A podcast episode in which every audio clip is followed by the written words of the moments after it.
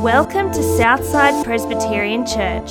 The following sermon was taken from our Sunday gathering. If you'd like to find out more, or if we can help you on your journey in faith, head to our website www.southsidepc.org or visit us any Sunday morning at 9am.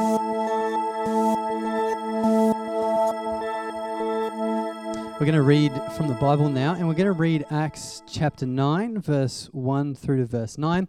If you don't have a Bible there, it'll be on the back of the screen. I should also say before I read this Bible, I've got some keys someone left to their car on the sign in sheet. So if you need to drive home today, come and see me after the service. All right, let's read this. Verse 1. Meanwhile, Saul was still breathing out murderous threats against the Lord's disciples. He went to the high priest and asked him for letters to the synagogues in Damascus, so that if he found any there who belonged to the way, whether men or women, he might take them as prisoners to Jerusalem. As he neared Damascus on his journey, suddenly a light from heaven flashed around him. He fell to the ground and heard a voice say to him, Saul, Saul, why do you persecute me? Who are you, Lord? Saul asked. I am Jesus whom you are persecuting, he replied. Now get up and go into the city, and you will be told what you must do. The men traveling with Saul stood there speechless. They heard the sound but did not see anyone. Saul got up from the ground, but when he opened his eyes, he could see nothing. So they led him by the hand into Damascus. For three days he was blind and did not eat or drink anything. Good morning, everyone. Uh, my name is Sam. It's great to be with you this morning, uh, and it's, it's, my privilege this morning to be opening up God's Word uh, in this part in Acts chapter 9 this morning. Um, please do keep your Bibles open if you've got them with you, um, but the, the, the, words will be up on the screen as we go. Um, but before we start, how about I pray for us? Let's pray together. Our Father in heaven, we, we ask that this morning you might be with us as we, we uh, unpack this part of your Word. Uh, Father, please, uh, please, please be at work in our hearts, in our minds. Help us to see, help us to listen, and help us to respond uh, to these very real and living words this morning. And we pray that you might help us to see Jesus clearly this morning, too. We ask in his name. Amen. Uh, Lauren and I, we recently watched The Amazing Race Australia. And if you've ever watched the show, you'll know that the contestants are on one heck of a journey. They're on the road to something better. And what I love about watching The Amazing Race is seeing how much this road, this journey that they're on, changes the people who are on it. They, they get, all get to see things and do things that they've never seen or done before. They're challenged and they're pushed in all kinds of new ways. Their whole lives are completely changed by the experience. And this kind of show makes for good TV, doesn't it? Because not only do we love watching other people experience these life changing moments, but we love to imagine ourselves in their shoes, don't we? So many times during the show, I turned to Lauren and I, I, was just like, that is so cool. I wish that I was doing that right now. We love to imagine ourselves in their shoes because, in some way or another, there's something about ourselves we want to change, isn't there? None of us are 100% happy with who we are. It's a very normal human desire to want to change. But where do we need to go to find real, lasting change? Does being on the, the amazing race for a season or, or on any journey for that matter actually bring about real, lasting change? Or do we need to be looking somewhere else? Well, that's the question that we're faced with today as we read this story from Acts chapter 9. Now, I'm a very visual person and I love movies. And so I picture what's going on in this story as, as if it was scenes from a movie. And there's kind of three big scenes uh, going on in this story today. What are they? Well, the first scene starts in verse 1, where we get to meet this guy named Saul.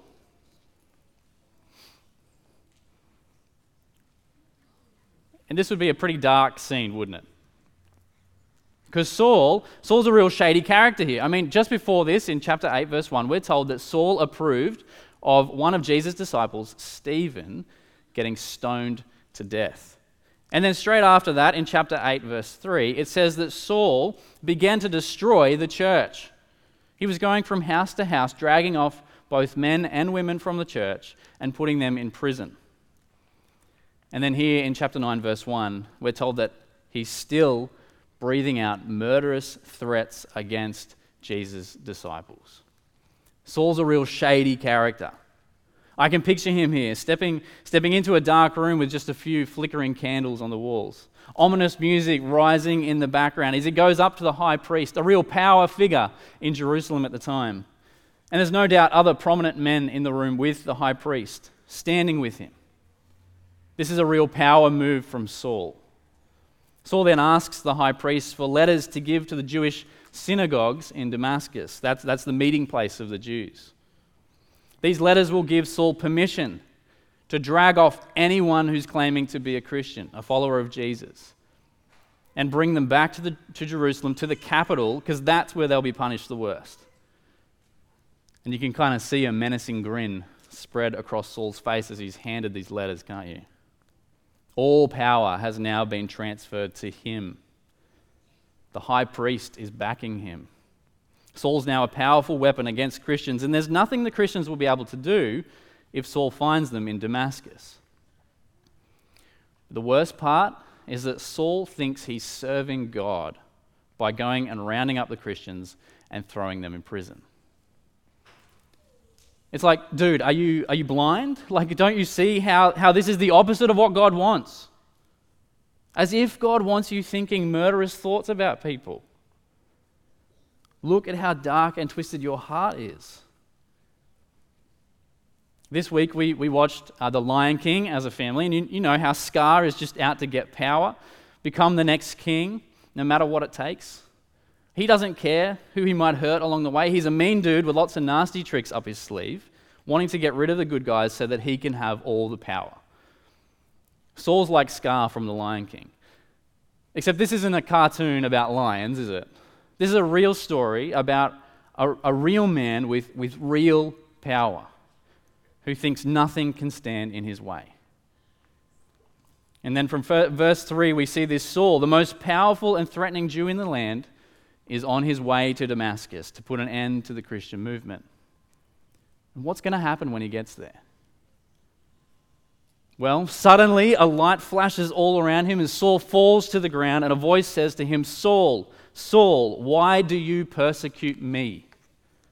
I am Jesus whom you are persecuting. Suddenly, the most powerful Jew in the land is robbed of his power and stopped in his tracks. Jesus has stepped in. He's the boss here, and Saul's powerless in his presence. And suddenly, Saul realizes that all the rumors are true. Jesus really did come back to life after death. Jesus really is the Son of God. Jesus really is the most powerful man in existence. And Saul's actions against the Christians have been a personal attack against Jesus. Saul, Saul, why do you persecute me? And so, just like that, in blazing light and power, Jesus, the risen King, has got Saul on his face in the dirt. It's an incredible scene, isn't it? And you can imagine how Saul must be fearing for his life right now. It's pretty obvious that the author wants us to see that Saul's not the good guy in this story. This guy needs to seriously change his ways. But there's something about this scene and how it's written where we're not really meant to hate Saul, though, are we? We're almost meant to feel sorry for him. He's almost a likable bad guy. Why do you think that is? Do you think it's because Saul maybe reminds us a, a, bit of, a bit of ourselves? His character here, it, it's a bit of a mirror for us, isn't it? I mean, you might not be a murderer at heart, but there's a darkness inside Saul that you can relate to. There's enough of a disrespect for God in your heart that would absolutely cause, cause you to fall on your knees if Jesus appeared to you like this. Saul's relatable here, isn't he?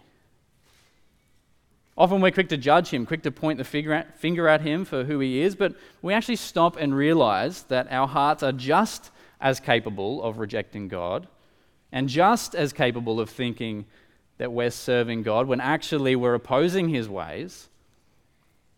Suddenly we've become blind to our own darkness, and Saul becomes a relatable character, a mirror for who we are.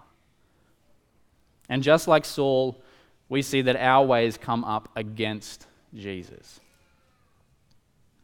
So, what is this all powerful, risen King Jesus going to do to people like Saul and to people like us? How's Jesus going to react to the fact that we've been disrespecting God and blinded by the darkness in our hearts? Surely we're done for. Surely Saul's about, about to lose his life. His life's about to end. But no, the unexpected happens.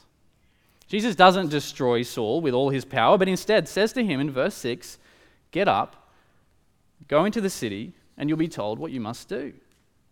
Jesus gives Saul a second chance. As, it's as if he's willing to just forgive and forget all the horrible things that Saul's been doing. Is that really what Jesus is doing here? Can he do that? It looks like he can. Before, before Saul can leave, Jesus wants to teach him a lesson.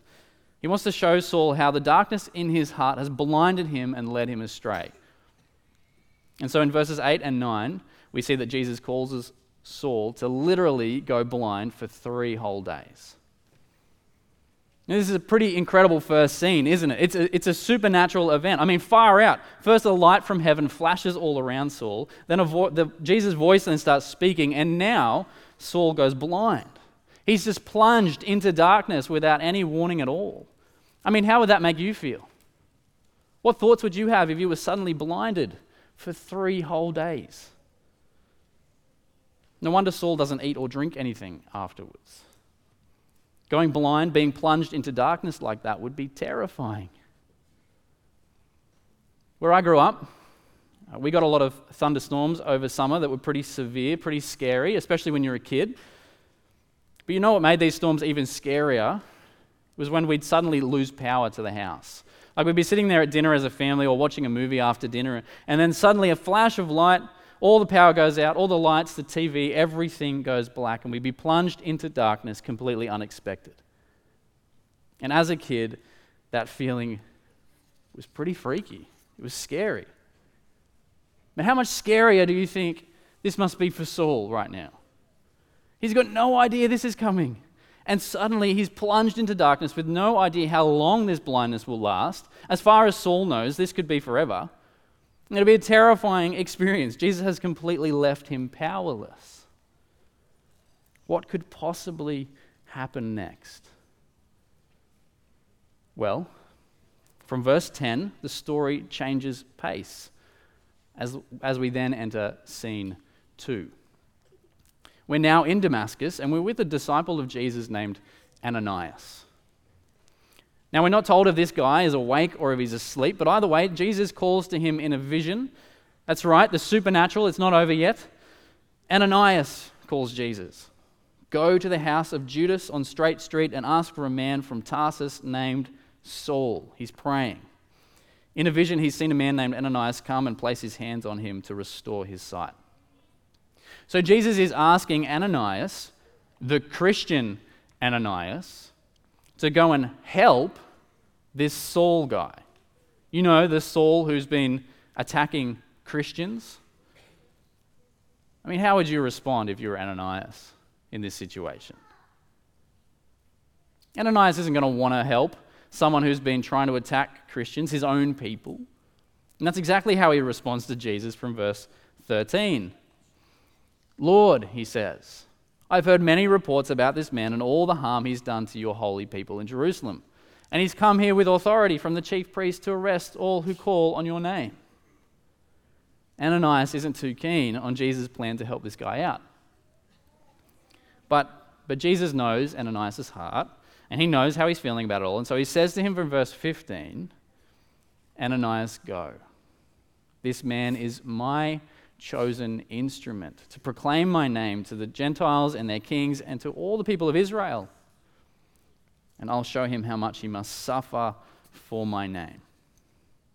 Now, that's pretty extraordinary, isn't it?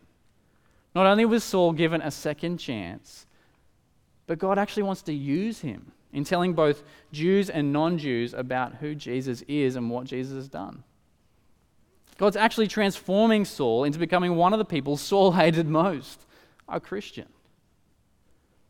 You could say that the hunter has become the hunted. Because no longer will Saul be persecuting the church, but he'll now belong to it. No longer will he be fighting against Jesus' disciples, he'll be fighting with them. It's an incredible role reversal.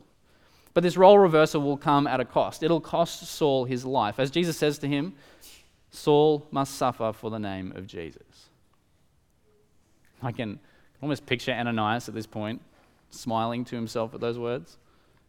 After everything Saul's been putting the disciples through, maybe some suffering wouldn't be so bad for him. But then the very next thing that we see in this scene is almost as miraculous as the stuff before, because Ananias just trusts in Jesus' words. He gets up, goes to the house where Saul is, he puts his hands on Saul and calls him a brother. Brother. I mean, up to this point, Saul's been the biggest enemy to the church, and yet Ananias is willing to show him love and acceptance. And why not? Why not? He knows that Saul's now part of the family, part of God's family, because Ananias knows that Jesus has already accepted Saul as one of his own. So Ananias here does the same. Brother Saul, the Lord Jesus, who appeared to you on the road as you were coming here. The Lord has sent me so that you may see again and be filled with the Holy Spirit. Wow.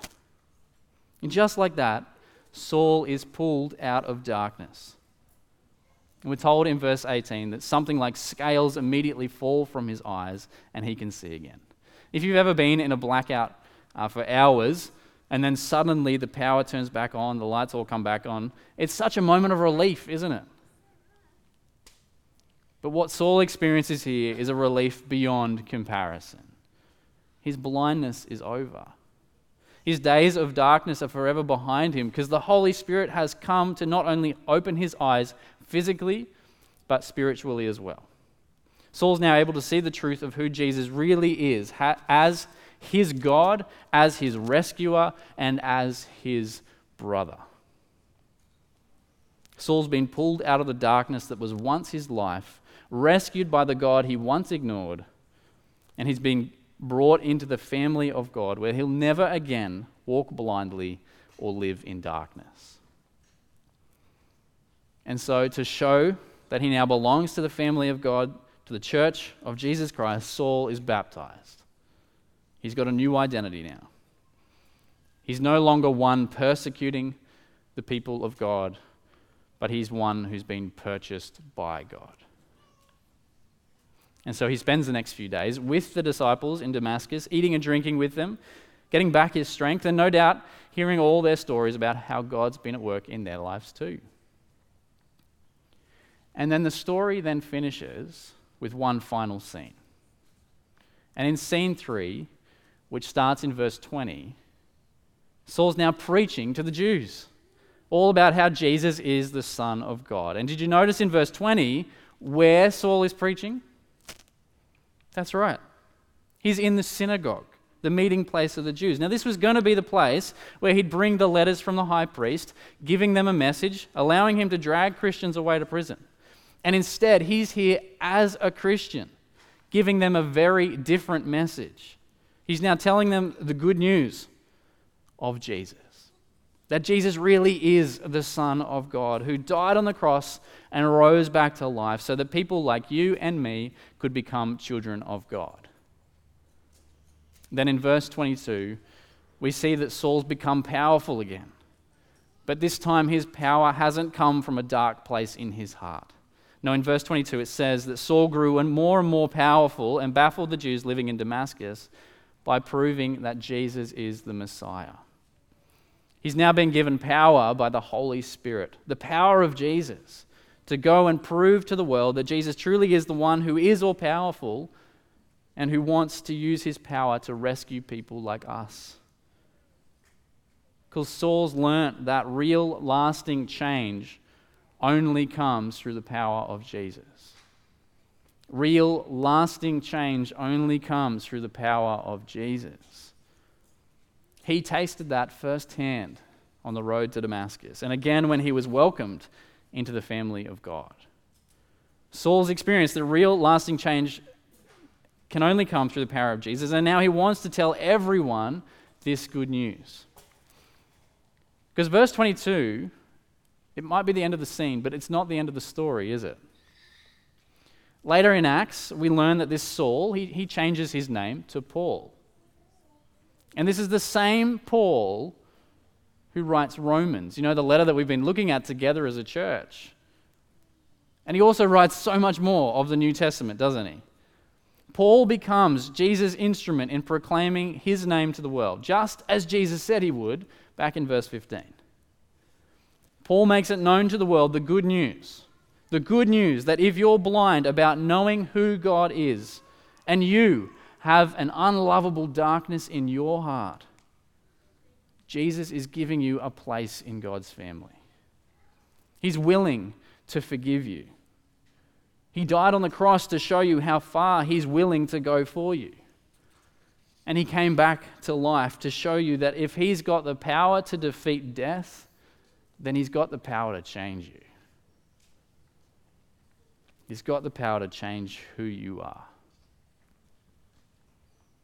And so now, now we get to see what this life changing moment for Paul has got to do with us.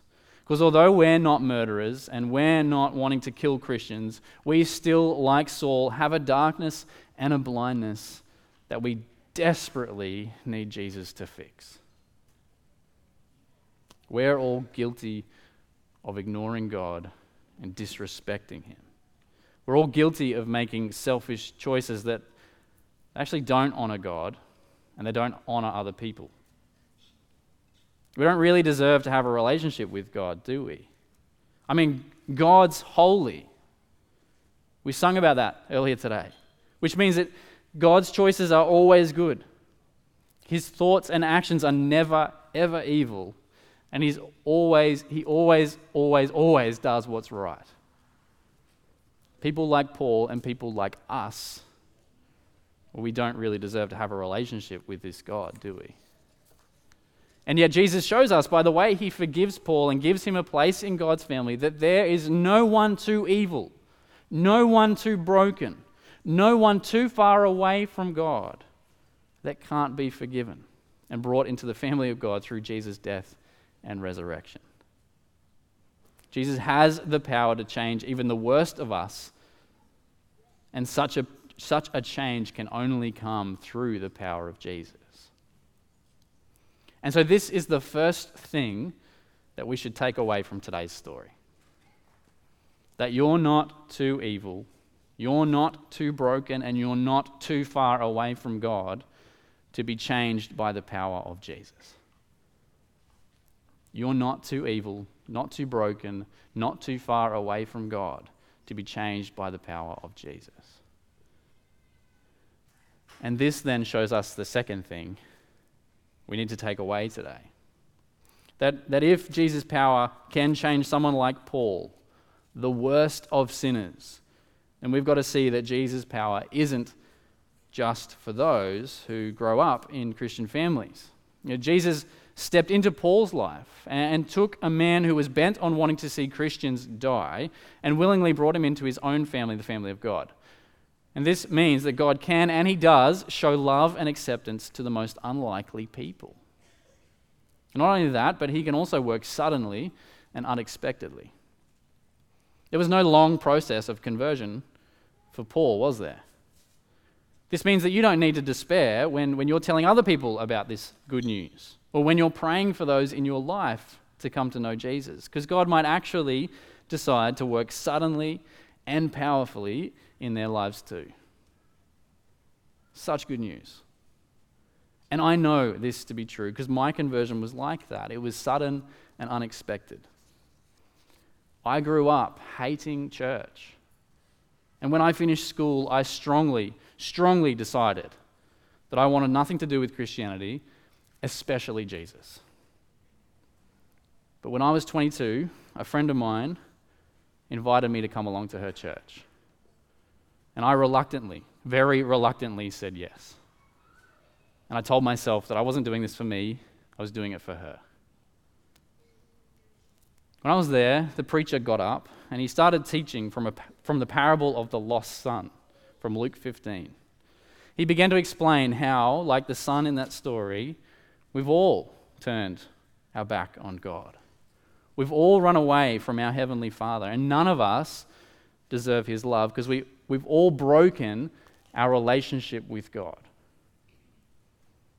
And I knew that this is what I'd done. But then he started to talk about Jesus and how Jesus came to earth to fix this, this relationship that we'd broken. How Jesus died on the cross to pay for what we'd done to God, and how Jesus rose back to life so that we could start living forever with God as our Father. There and then, as tears were running down my cheeks, I gave my life to Jesus. Because I knew that Jesus had done it all for me. And I knew that real, lasting change had come to me through the power of Jesus. It was sudden and it was unexpected. My friend had no idea that it would happen like that, especially not that quickly. Jesus' power isn't just for those who grow up in Christian families. God can and He does show love and acceptance to the most unlikely people. And sometimes He can work suddenly and unexpectedly. Let this truth, let this truth drive you to tell others about the good news of Jesus and drive you to pray for those in your life to come to know Him. Because there is no one too unlikely for Jesus' power to change. Let's pray together.